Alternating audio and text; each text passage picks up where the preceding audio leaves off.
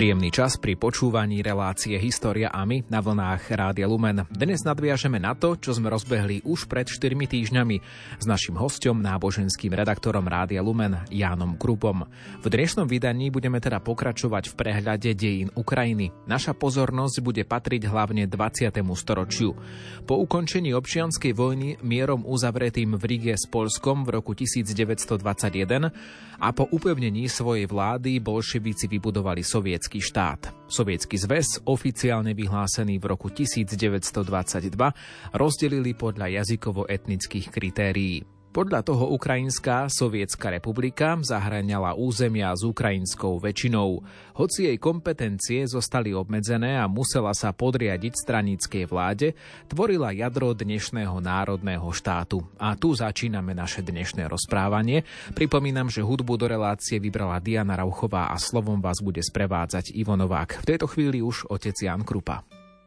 Na rozdiel od cárskej ríše boli Ukrajinci v Sovietskom zväze uznaní za samostatný národ.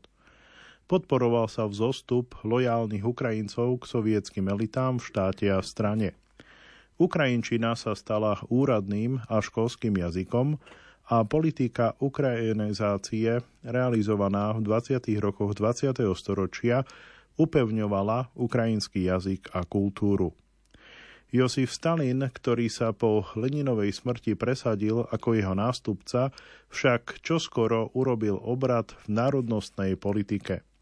Sovietske republiky boli prísnejšie kontrolované a postupne sa ustúpilo od podpory ukrajinského jazyka v prospech ruštiny.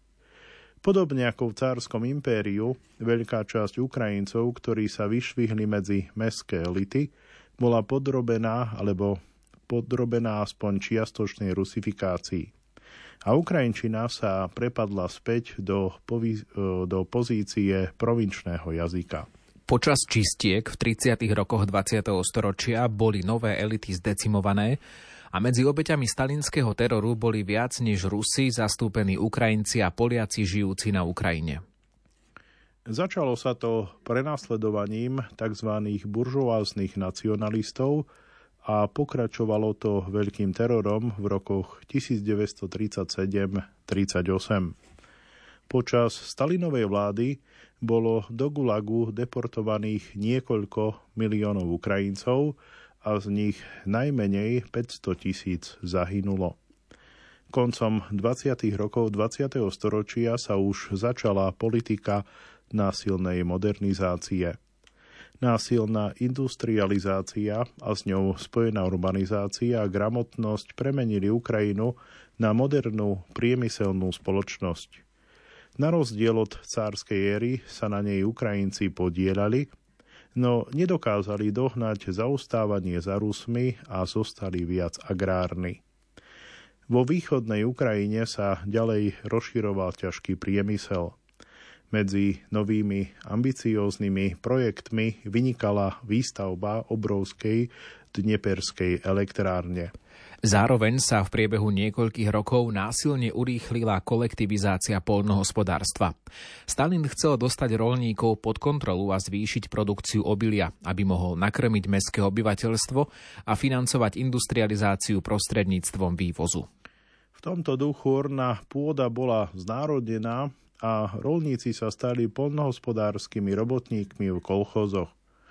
Mnohí ukrajinskí roľníci sa týmto nátlakovým opatreniam postavili na odpor, na čo boli mnohí zavraždení alebo deportovaní ako tzv.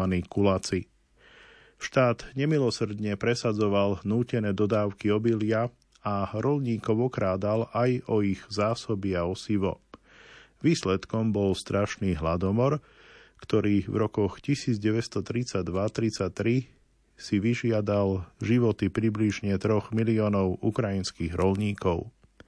Hoci hladomor zúril aj v iných oblastiach Sovietskeho zväzu, počet obetí hladu na Ukrajine predstavoval viac ako polovicu všetkých obetí.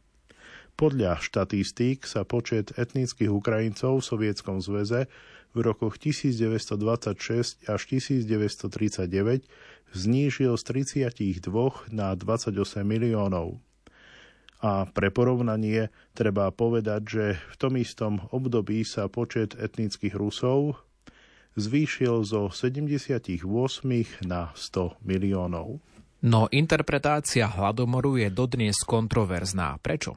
V Sovietskom zväze bol zamlčiavaný, Stalin hovoril o rozprávke o hladomore a až koncom osemdesiatych rokov minulého storočia sa strhol plášť mlčania. Historici sa zhodujú na tom, že hladomor spôsobil Stalin. Otázka, či chcel Ukrajinu zasiahnuť oblášť, obzvlášť tvrdo, tá je dodnes sporná.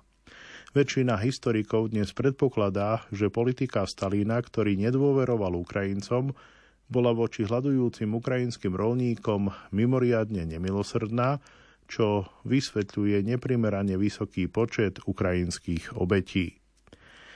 V nezávislej Ukrajine sa tzv. Holodomor, teda hladomor, stal najvýznamnejším pamätníkom ukrajinského utrpenia. Oficiálne sa označuje za genocídu ukrajinského národa, ktorej popieranie je trestné. Holodomor je dnes aj predmetom historicko-politických sporov medzi Ukrajinou a Ruskom. K moderným dejinám Ukrajiny sa na vlnách Rádia Lumen o chvíľu vrátime.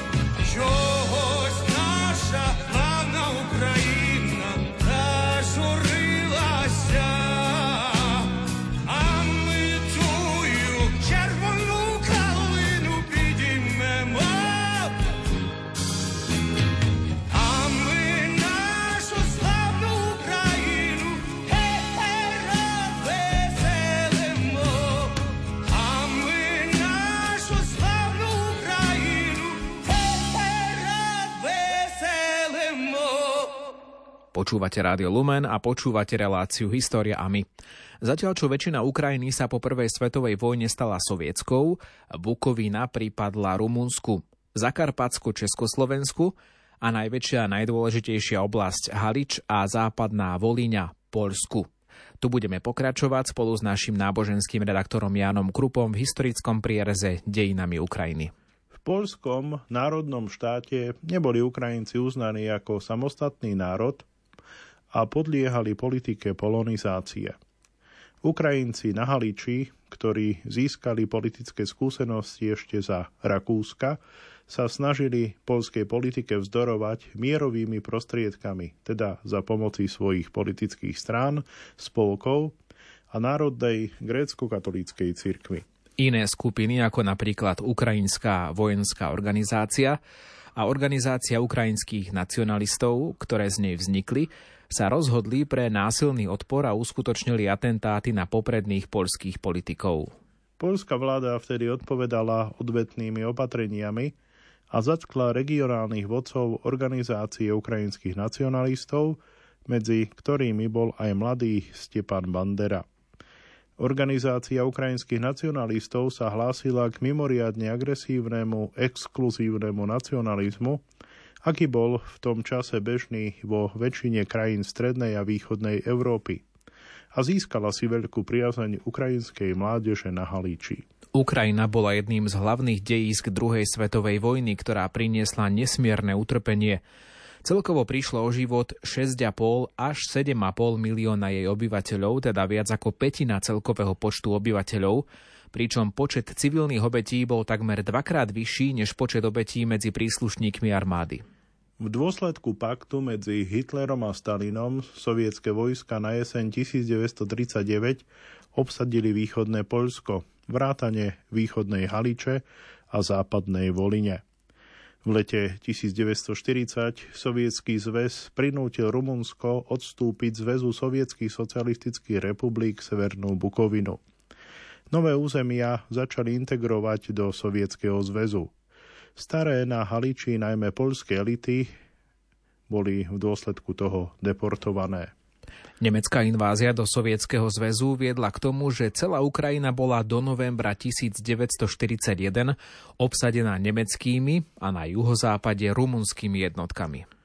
Časť západoukrajinského obyvateľstva teraz dúfala v zlepšenie svojej situácie.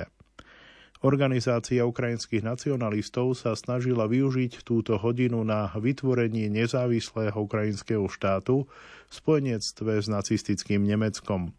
Tento pokus nemal nikdy šancu vzhľadom na nemecké plány na Ostraum, teda východný priestor, a ideológiu Herrenmenschen voči Slovanom. Napriek tomu skupiny organizácie ukrajinských nacionalistov na západnej Ukrajine spolupracovali s okupačnou mocou a podieľali sa aj na vyvražďovaní Židov. Neskôr divízia Waffen es es Galicien bojovala na strane Wehrmachtu. Počas vojny členovia Organizácie ukrajinských nacionalistov založili Ukrajinskú povstaleckú armádu, ktorá viedla ozbrojený boj proti Sovietskému zväzu, ale aj násilne útočila na poľských osadníkov na západnej Volyni a na Haliči. Pritom zahynulo niekoľko desiatok tisíc ľudí. Ukrajinská povstalecká armáda, dodajme, pokračovala v partizánskom boji proti sovietskej moci až do začiatku päťdesiatych rokov dvadsiateho storočia. Nemecká okupačná politika rýchlo zmenšila nádeje na vytvorenie ukrajinského štátu. Ukrajina bola predurčená na to, aby sa stala kolóniou využívanou v prospech nemeckého vojnového hospodárstva. Ríšsky komisár na Ukrajine Erich Koch v auguste devätnásť štyridsaťdva doslova povedal: "Slobodná Ukrajina neexistuje. Cieľom našej práce musí byť, aby Ukrajinci pracovali pre Nemecko, nie aby sme tunajších ľudí urobili šťastnými. Ukrajina musí dodávať to, čo, Nebecku, čo chýba Nemecku. Táto úloha sa musí plniť bez ohľadu na straty." Pre postoj Nemcov v, Rísk, v Ríšskom komisariáte je rozhodujúce hľadisko, že máme dočinenia s ľudom, ktorý je v každom ohľade nižší. Vzdelanosť na úroveň Ukrajincov sa musí udržiavať na nízkej úrovni. Treba tiež urobiť všetko preto, aby sa rozdrobila pôrodnosť v tejto oblasti. Vodca na to stanovil osobitné opatrenia. Koniec tohto citátu, ktorý vlastne vysvetľuje, tú ideológiu, že Nemci sa voči Ukrajincom považovali za Herrenmenschen, teda za ľudí, ktorí im majú panovať. No a pripomeňme, že na nútené práce do Nemeckej ríše bolo deportovaných viac ako dva milióny Ukrajincov a státisíce Ukrajincov zahynulo v nemeckom zajatí. Takmer všetci ukrajinskí Židia, ktorým sa nepodarilo utiec do vnútrozemia Sovietskeho zväzu, boli systematicky zabíjani tzv. Einsatzgruppen es es, teda nasadenými skupinami es es a ďalšími vražednými oddielmi. Symbolom sa stalo vyvraždenie viac ako tridsaťtisíc Židov v Rokline Babin Jar v Kieve dvadsiateho deviateho a tridsiateho septembra v roku devätnásťstoštyridsaťjeden. Drvivá väčšina ukrajinského obyvateľstva však nespolupracovala s okupačnými silami, ale veľmi pod nimi trpela. Milióny Ukrajincov bojovali v radoch Červenej armády, armády proti nacistickému Nemecku. Potom, čo sovietske vojská znovu dobili celú Ukrajinu medzi augustom devätnásťstoštyridsaťtri a októbrom devätnásťstoštyridsaťštyri, boli všetky územia obývané Ukrajincami spojené do jedného štátu – Ukrajinskej sovietskej republiky. Západné ukrajinské územia sa tak po prvýkrát stali súčasťou štátu ovládaného Ruskom. Oficiálne sa to oslavovalo ako zjednotenie ukrajinského národa. V rámci etnických čistiek bola väčšina Poliakov presídlená do Poľska a päťstotisíc Ukrajincov bolo presídlených z Poľska na Ukrajinu. Približne dvestotisíc západných Ukrajincov, ktorí boli považovaní za politicky nespoľahlivých, bolo deportovaných na Sibír. Druhá svetová vojna je dnes jedným z bojísk politiky spomienok. Veľká vlastenecká vojna, sovietske víťazstvo nad nacistickým Nemeckom je v Rusku najdôležitejším národným mýtom, ktorý integruje takmer celé obyvateľstvo. Na druhej strane časť západoukrajinského obyvateľstva považuje druhú svetovú vojnu za protisovietskú oslobodovaciu vojnu a jej vodcov ako Banderu za hrdinou.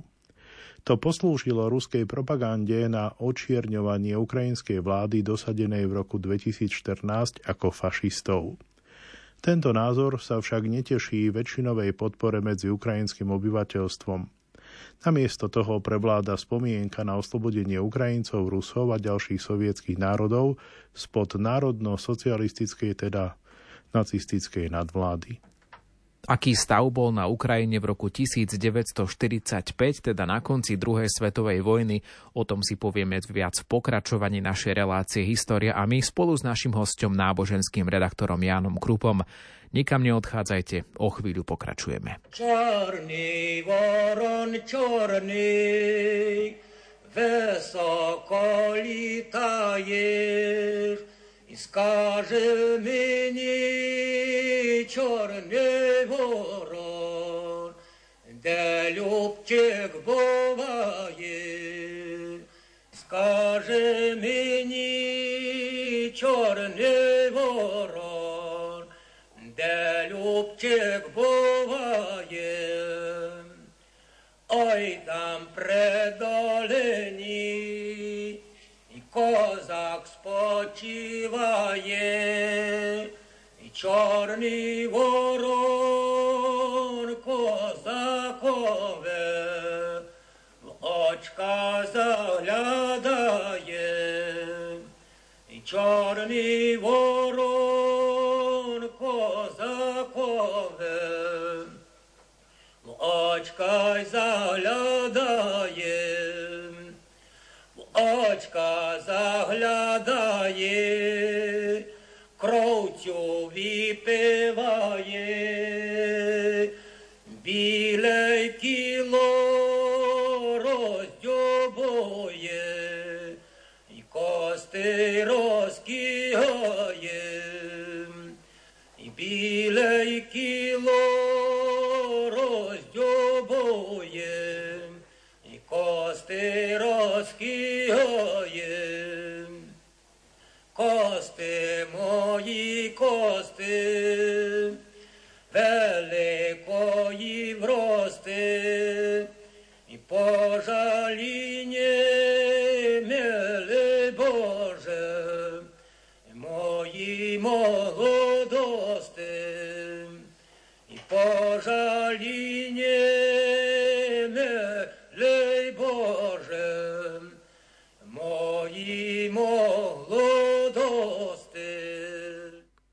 Ukrajina bola v roku devätnásťstoštyridsaťpäť z veľkej časti zničená.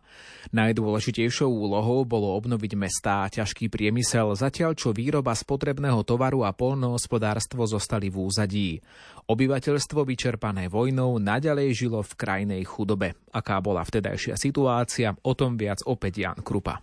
Tak na západných ukrajinských územiach definitívne zaviedol soviet, sa zaviedol sovietský poriadok. Aj tam sa kolektivizovalo poľnohospodárstvo a zaviedol sa priemysel a školský systém s ukrajinským jazykom. V roku devätnásťstoštyridsaťšesť bola násilne rozpustená grécko-katolícka cirkev, ktorá naďalej žila len v podzemí a v emigrácii. Po Stalinovej smrti nový stranícky vodca Nikita Chruščov, ktorý bol takmer desať rokov prvým tajomníkom Ukrajinskej komunistickej strany, pokračoval v politike dvadsiatych rokov. V tom čase Ukrajinci mali silnejšie zastúpenie v štátnych a straníckych orgánoch a posúvali sa aj do vedúcich pozícií. Čiastočná destalinizácia priniesla zníženie politického tlaku a prepustenie väčšiny väzňov. Rozšírenie sociálneho štátu, podpora spotrebného priemyslu a úľavy pre kolchozníkov postupne viedli k vyššej životnej úrovni. Rozšíril sa aj kultúrny priestor a intelektuáli sa čoraz viac zasadzovali za prehodnotenie ukrajinského jazyka. Tieto snahy sa zintenzívnili v šesťdesiatych rokoch dvadsiateho storočia a podporil ich dokonca aj vtedajší ukrajinský stranícky vodca Petro Šelest. Začiatkom sedemdesiatych rokov však bol za to verejne pokarhaný a zosadený. Za jeho nástupcu Volodymíra Šterbického sa začala čistka medzi členmi strany a intelektuálmi. Zároveň sa opäť zintenzívnili rusifikačné tendencie v školách a publikáciách. Ľudia v ukrajinských mestách teraz hovorili prevažne po rusky, ale na vidieku a na západnej Ukrajine sa mohla udržať ukrajinčina. Postupujúca rusifikácia bola dôležitým motívom pre opozíciu, ktorá sa na Ukrajine ozývala od šesťdesiatych rokov dvadsiateho storočia. Boli to príslušníci mestskej inteligencie, ktorí sa pod tlakom najmä rusifikácie zasadzovali za zlepšenie postavenia Ukrajincov a proti dominantnému rusocentrickému pohľadu na dejiny. Tieto kultúrne záujmy sa čoraz viac spájali s politickými požiadavkami demokracie a ľudských práv. Hoci išlo len o malé skupiny, štát proti opozícii zasiahol a mnohí jej členovia boli zatknutí a odsúdení do táborov. Potom, čo Michail Gorbačov v roku devätnásťstoosemdesiatpäť inicioval reštrukturalizáciu, teda perestrojku Sovietskeho zväzu, sa na Ukrajine na čas zmenilo len málo. Stranícky vodca Šterbický zostal vo funkcii, a to až do roku devätnásťstoosemdesiatdeväť. Katastrofa v jadrovej elektrárni Černobyľ severne od Kyjeva však už v roku devätnásťstoosemdesiatšesť dočasne zmobilizovala širšie kruhy. Až po rozpade sovietskeho systému koncom osemdesiatych rokov sa do popredia dostali politické opozičné hnutia. Spočiatku sa začali na západnej Ukrajine, kde sa dosiahlo opätovné pripustenie alebo dovolenie či povolenie grécko-katolíckej cirkvi. V roku devätnásťstoosemdesiatdeväť sa rôzne opozičné skupiny spojili do ľudového hnutia, takzvaného ruchu, ktorému predsedal bývalý politický väzeň Viačeslav Čornovil. V nasledujúcom roku ruch zorganizoval ľudskú reťaz viac ako štyristotisíc ľudí z Kyjeva do Ľvova. V prvých slobodných voľbách v marci devätnásťstodeväťdesiat získala aliancia vedená ľudovým hnutím približne štvrtinu hlasov v porovnaní so sedemdesiat percent hlasov komunistov. Opozičné hnutie sa postupne transformovalo na národné hnutie za nezávislosť. Na jeho čele stáli predstavitelia komunistickej strany pod vedením Leonida Kravčuka, ktorý bol zvolený za predsedu parlamentu. V súlade s väčšinou ostatných sovietskych republik vyhlásila Ukrajinská republika v júli devätnásťstodeväťdesiat svoju suverenitu. a dvadsiateho štvrtého augusta o rok neskôr po neúspešnom prevrate reakčných síl v Moskve svoju nezávislosť a vystúpenie zo Sovietskeho zväzu. Dňa prvého decembra tisícdeväťstodeväťdesiatjeden sa deväťdesiat percent obyvateľov v referende vyslovilo za a zároveň zvolilo Kravčuka za prezidenta Ukrajiny so šesťdesiatjeden percent hlasov. Jeho protikandidát Čornovil získal dvadsaťtri percent.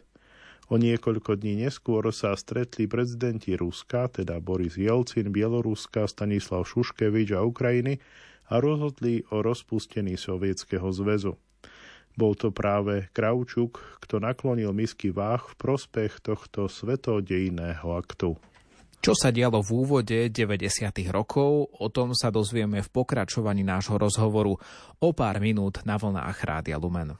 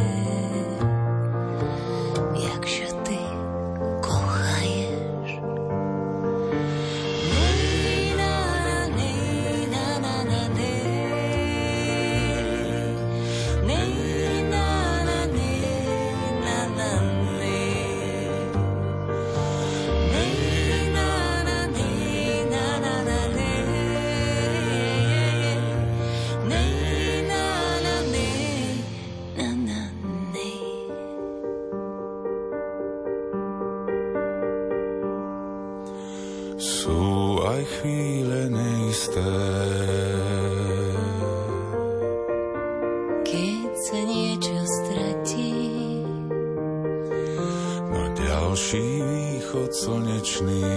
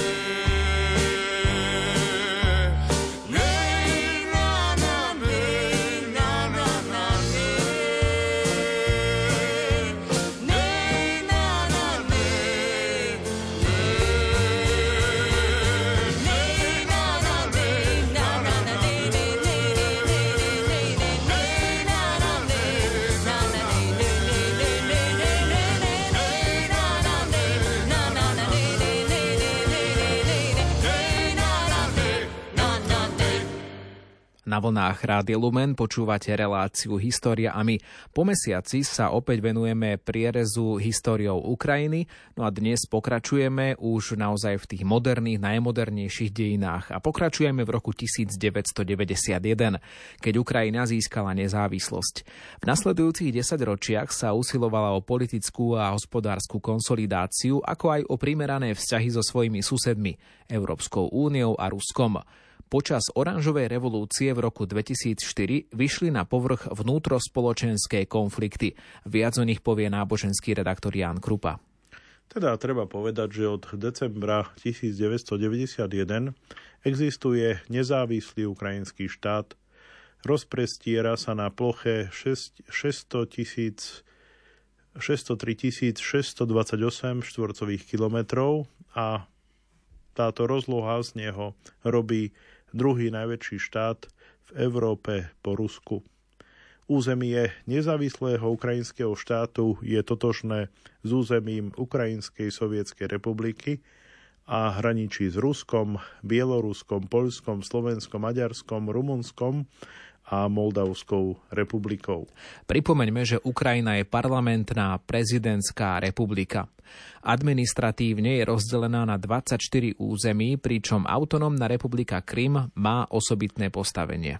Ukrajina mala v roku dvetisícštrnásť viac ako štyridsaťpäť miliónov obyvateľov, no a v roku devätnásťstodeväťdesiatjeden to bolo ešte päťdesiatjeden miliónov. Tento viac ako jedenásťpercentný pokles počtu obyvateľov je spôsobený predovšetkým veľmi nízkou pôrodnosťou a vysokou úmrtnosťou v porovnaní s krajinami západnej Európy. Priemerná dĺžka života sa v podsovietskom období znížila zo sedemdesiatdva na šesťdesiatosem rokov. V roku dvetisícdvanásť bola šesťdesiattri rokov u mužov a sedemdesiatštyri rokov u žien. V roku dvetisícjeden boli najpočetnejšou etnickou skupinou Ukrajinci s viac ako sedemdesiatsedem percent pred Rusmi s viac ako sedemnásť percent. Naopak v Donetskej a Luhanskej oblasti Rusi tvorili štyridsať percent obyvateľstva a až päťdesiatosem percent tvorili Rusi na Kryme. Zaznamenávanie etnickej príslušnosti siaha až k oficiálnej kategórii národnosti v Sovietskom zväze, ktorá vo väčšine krajín neexistuje. Nie je totožná s jazykovou príslušnosťou. Približne polovica obyvateľstva používa prevažne ukrajinčinu, druhá polovica ruštinu ako hovorový jazyk. Väčšina hovorí oboma jazykmi, takže Ukrajinci sú dvojjazyčný národ. Ukrajinčina je jediným štátnym jazykom, ale ruština si zachovala dominantné postavenie v južných a východných regiónoch a vo väčších mestách s výnimkou západnej Ukrajiny.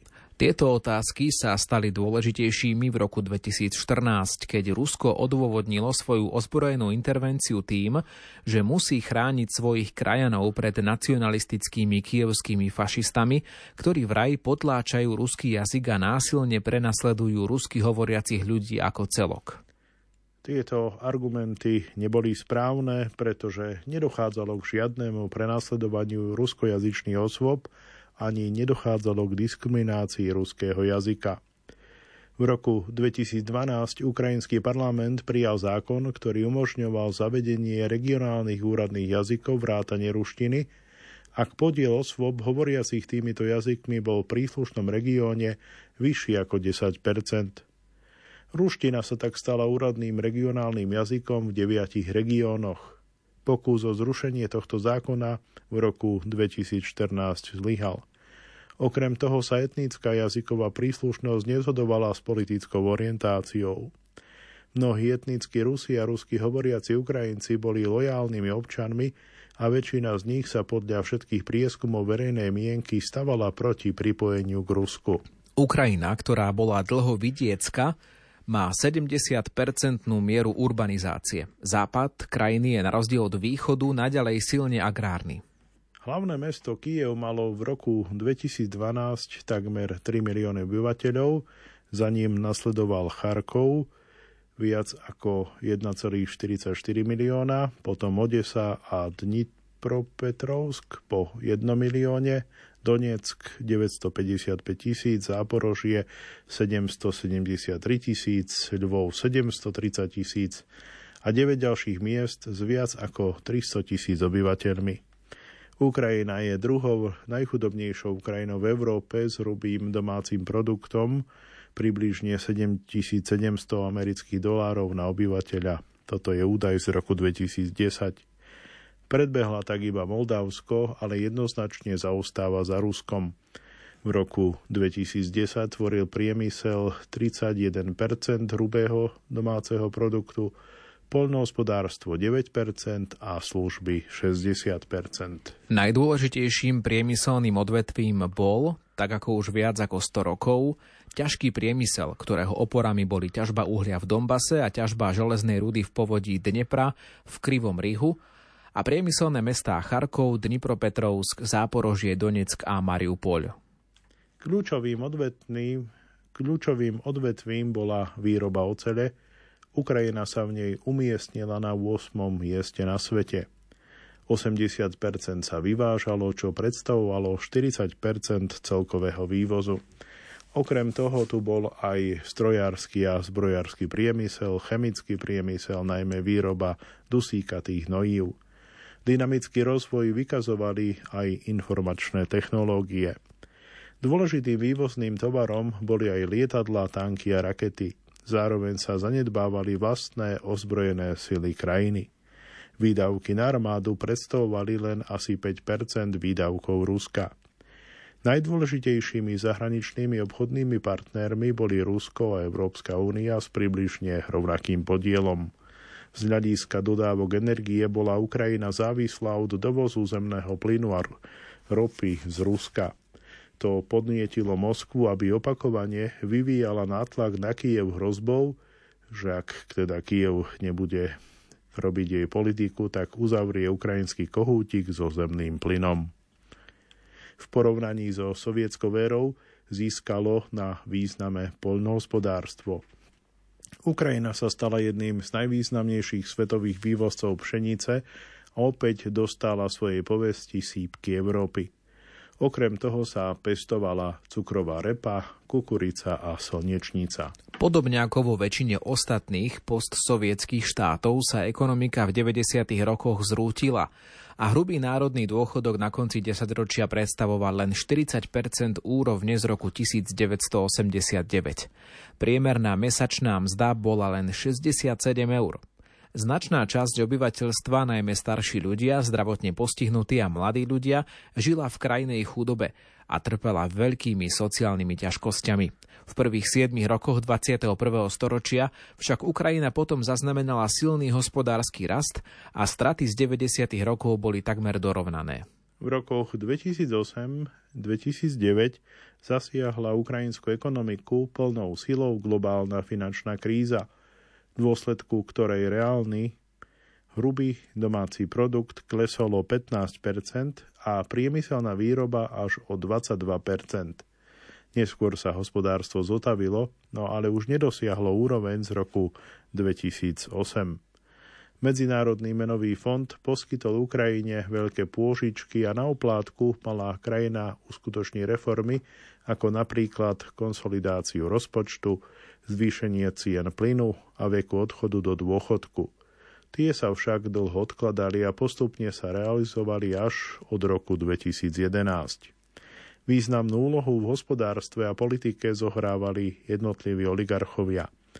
Najbohatším Ukrajincom bol Hrinat Achmetov, ktorý vlastnil impérium v oblasti metalurgie, chemického priemyslu, energetiky a komunikácií so zameraním na Dombaš. Hoci sa mzdy zvýšili, sociálna situácia veľkých skupín obyvateľstva zostala neistá. Sociálne zabezpečenie a zdravotná starostlivosť boli nedostatočné. Korupcia bola rozšírená a všade prítomná ako mazivo v hospodárstve, polícii, súdnictve, dokonca aj v zdravotníctve a školstve. V nezávislej Ukrajine sa kultúra vymanila z okov socialistického realizmu. Rozkvitla najmä ukrajinská literatúra, ktorá poprvý raz v histórii našla odozvu v zahraničí. Diela Jurija Andruchoviča, Oksany Zabuško a Serhia Šadana boli preložené do mnohých jazykov, rovnako ako romány a novely Andreja Kurkova, napísané v ruštine. My sa k téme tej úplne novodobej najnovšej histórie Ukrajiny vrátime ešte po jednej hudobnej pauze.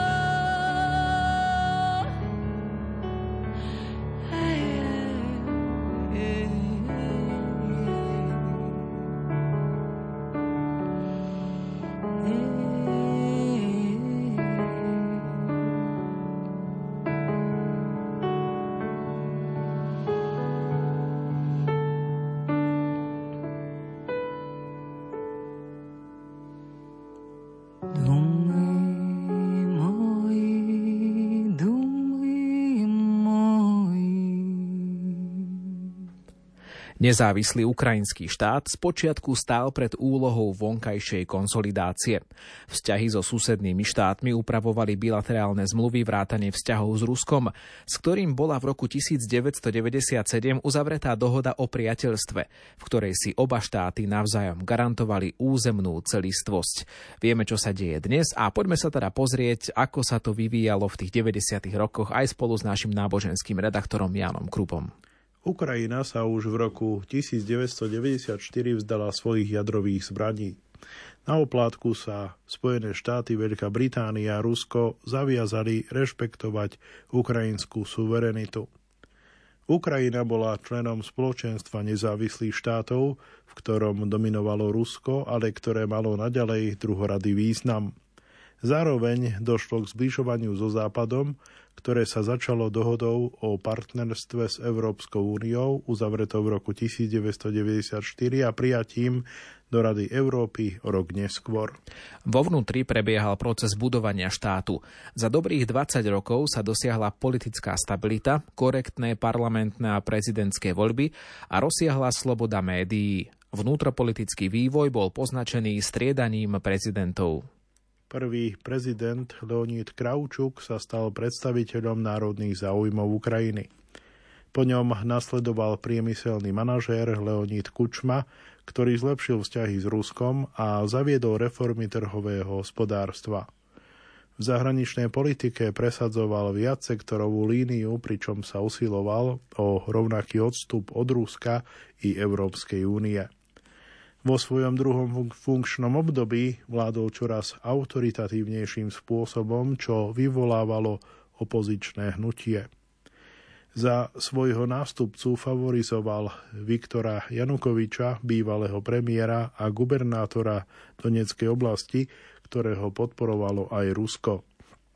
Jeho protikandidát Viktor Juščenko, bývalý prezident Národnej banky, sa naopak zasadzoval za demokratizáciu a príklon k Západu. Začiatkom septembra dvetisícštyri sa Juščenko stal obeťou útoku jedom. Druhé kolo volieb dvadsiateho prvého novembra vyhral Janukovič, ale výsledky boli zjavne sfalšované.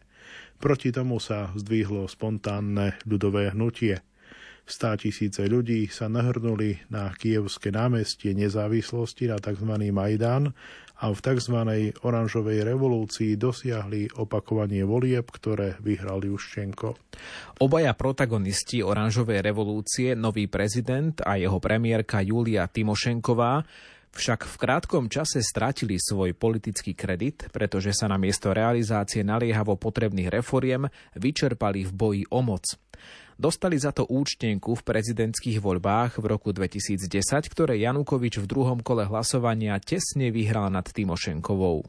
V týchto a predchádzajúcich voľbách väčšina obyvateľov na východe a juhu krajiny hlasovala za kandidáta viac orientovaného na Rusko, teda za Janukoviča. Zatiaľ čo väčšina voličov na západe a v centre krajiny hlasovala za prozápadného Juščenka alebo Timošenkovú a ich strany. Nový prezident rýchlo rozšíril svoje mocenské postavenie, obmedzil demokratické práva a prenasledoval svojich politických oponentov vrátane Timošenkovej, ktorú dal uväzniť. Svoje postavenie využíval aj na obohacovanie seba a svojej rodiny.